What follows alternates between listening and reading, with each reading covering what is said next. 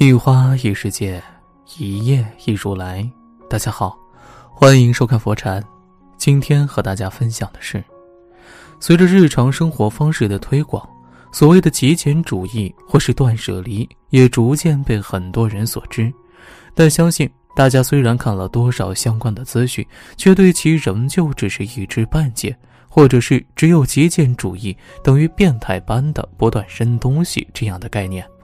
但其实，断舍离等于扔东西是一种十分严重的误解。真正的断舍离是一门十分高深的学问。所以今天，我就来和大家好好探讨一下何为真正的极简主义，何为真正的断舍离。为什么爱惜物品的日本人推崇扔东西的极简主义？如果说以简约为代表的极简主义是一个极端的话，那么传统的什么都不扔的生活方式就是另一个极端。这种什么都不扔的生活方式，不仅是在中国，甚至是在日本也十分的常见，反而是在欧美国家很少存在这样的现象。追根究底的话，中国的情况是因为老一辈物质生活上的匮乏，所以养成了这样的生活习惯。塑料袋子、水瓶子全都攒了一大堆，内心是觉得这些东西留着，也许以后还会有用武之地。这样的想法说的深一些的话，并不是老一辈的人不舍得扔东西，而是对并没有太大用处的东西的未来性价值抱有期待。而这一点与不扔东西的日本人也有着相似之处。即使是在现在，日本的年轻一辈中，也有很多包括现役主妇在内的人群，有着收集各种包装袋什么的习惯。这是因为他们较为严峻的经济状况所导致的。为了能够替家庭节省一份开销，所以尽量的留下或收集还可能能派得上用场的东西。而另一点，则就是日本人所具有的爱惜物品的习惯。对于这一点，很多实际去过日本的朋友也有亲身的体验。最直观的感受就是日本的二手产业，无论是贩卖二手书的 Book Off，还是手办店，亦或是下北泽的古着店，我们可以直观的感受到，在日本，即使是二手货，最低的标准也是九成新。在日本人看来，要是东西低于九成新，那就不该卖二手货，而是直接报废了。日本人用手机也是如此。如果你认识日本人的话，你可以借来他的手机看一看，他用的是什么手机壳。基本上百分之九十以上的日本人所使用的都是带有前壳，能够将整个手机完美的包裹住的，被称为手杖式的手机壳。这种在中国基本无人问津的手机壳，却几乎是每个日本人的标配，因为他们大都觉得。只有后壳没有办法完好的保护手机，那么看到这里，你是不是会感到疑问？日本人都这么爱惜物品，为什么还要推崇什么断舍离呢？为什么还要把东西都扔掉呢？而这个问题的答案，也正是断舍离的精髓之一，那就是日本的极简主义，在明白物品的价值，并且爱惜物品的前提下，同样明白物品价值的流逝。简单来说的话，就是对于已经失去价值的东西，不抱有执念和幻想。一件商品自买来以后，到了使用年限，或损坏或变得不好使，普通人可能会凑合着接着用，彻底不能用了就放在那里不管。而极简主义者则会在这件物品没有办法正常运转的时候，果断的选择将其扔掉。这样的做法虽然在很多人看来是在败家，但其实仔细想一想，一件已经没有办法发挥功能的物品，真的还存在价值吗？那种留着也许能在别的什么地方用上的想法，其实只是一种执念罢了。可能这个东西你留下来十年，也不会有它的用武之地，反而占用了你的生活空间与心理空间。所以，很多崇尚极简主义的日本人会很爱惜物品，甚至在其失去应有的价值以后，会果断地将其丢弃。认识到这一点，是迈向断舍离的第一步。一扔东西所带来的畅快感。但能够做到果断的扔东西，其实只是在断舍离的领域内初步入门而已。这里咱们可以顺便说一下，为什么现代社会有越来越多的人通过扔东西达到断舍离的世界？究其原因，其实是一个真理，那就是扔东西是有快感的。这句话真的不是开玩笑。当然，前提是扔掉的东西，一定是真正意义上对你来说没有必要、没有价值的东西。想一想，如果你很讨厌某个上司，而你在离职以后就不用再面对他了，你是不是觉得爽翻天？人类往往都能借由摆脱某些对自己没有必要的事物的纠缠而获得爽快感，而扔东西亦如此。只不过是你并没有意识到，试试将那些对你来说没有价值、反而妨碍你生活的东西找出来吧，扔掉它们，你会有新的开始。二，断舍离等于扔东西等于买东西。做到了断舍离的第一步，扔东西以后，咱们就可以尝试进阶。虽然扔东西是迈入断舍离的一种方式，但其实断舍离的精华并不在此。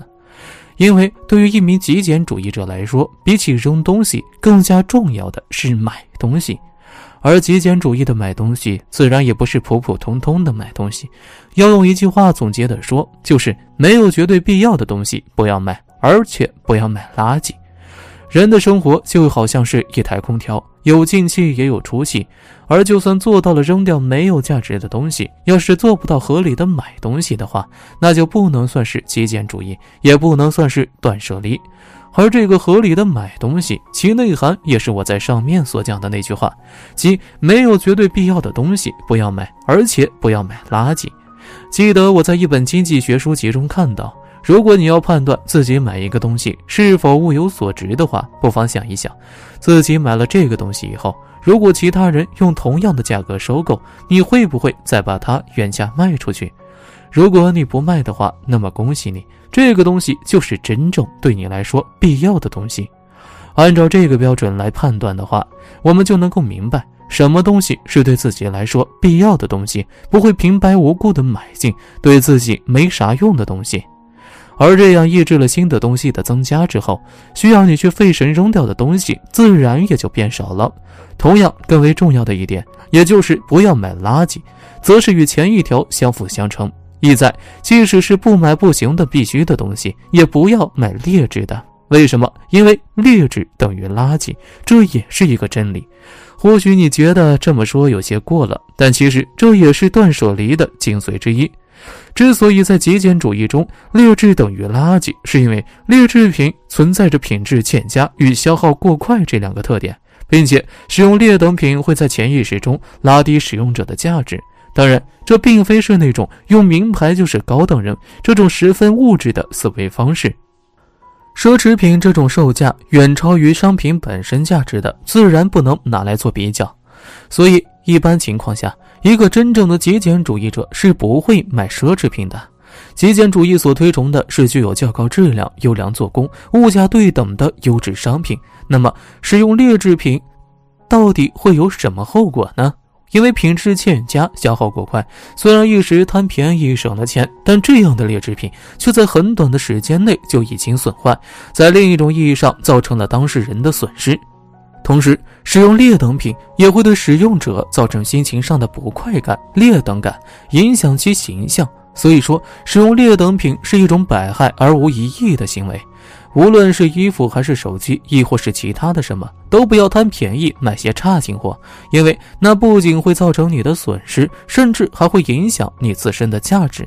综上，做到了只买真正有价值的东西，以及不买垃圾这两点以后，你就已经算是一个合格的极简主义者了。三、心灵上的断舍离，做到了买东西和扔东西的断舍离以后，其实咱们还有一个进阶，那就是心灵上的断舍离。其实，心灵上的断舍离与实际生活上的断舍离大同小异，同样是要存在纳入与排出上下功夫。我们总说现在的生活过得不快乐，缺少乐趣，但咱们好好想一想，就会发现，并非是生活的乐趣变少了，而是咱们对乐趣已经麻木了。进入高度的信息社会以前，咱们可能在报纸上看见某个荤笑话都开心半天。但现在呢，让你坐在高级电影院里看着几十亿砸出来的电影，你都要挑三拣四，看完甚至还会挑一挑哪里不好，还可能说一句破电影真无聊。但与其说是电影无聊，不如说是信息的过度膨胀冲垮了咱们的神经。信息高度爆炸的近十年中，虽然大家每天都能从网络资讯中了解到很多东西，但一旦像现在一样达到了极限，就会对各种信息和娱乐感到乏味，因为没有办法感受到以前的那种不断加深刺激的体验，所以产生了一种信息疲劳。而我们现在体会到的，对各种事情都兴趣缺缺，就是这种信息疲劳所带来的负面影响。而要解决这样的信息疲劳所带来的负面影响，最有效的就是心灵上的断舍离了。减少信息的接收量，精选自己要接受的信息，这样就能很大程度的避免信息疲劳，还能够获取最为新颖有意义的情报。同时，摒弃没有必要的社交，省略没有必要的人际关系，也是一种十分必要的断舍离。当然，关于什么样是有用的，什么样是没用的，就需要大家自己来判断了。毕竟每个人的标准都有不同。通过扔东西入门断舍离，通过合理的买东西进阶断舍离，然后摸索自己在精神领域独一无二的断舍离精神，你会发现人生的一切都会改变。今天的分享就是这些，非常感谢您的收看。喜欢佛尘频道，别忘记点点订阅和转发哦。在这里，你一定不会孤单。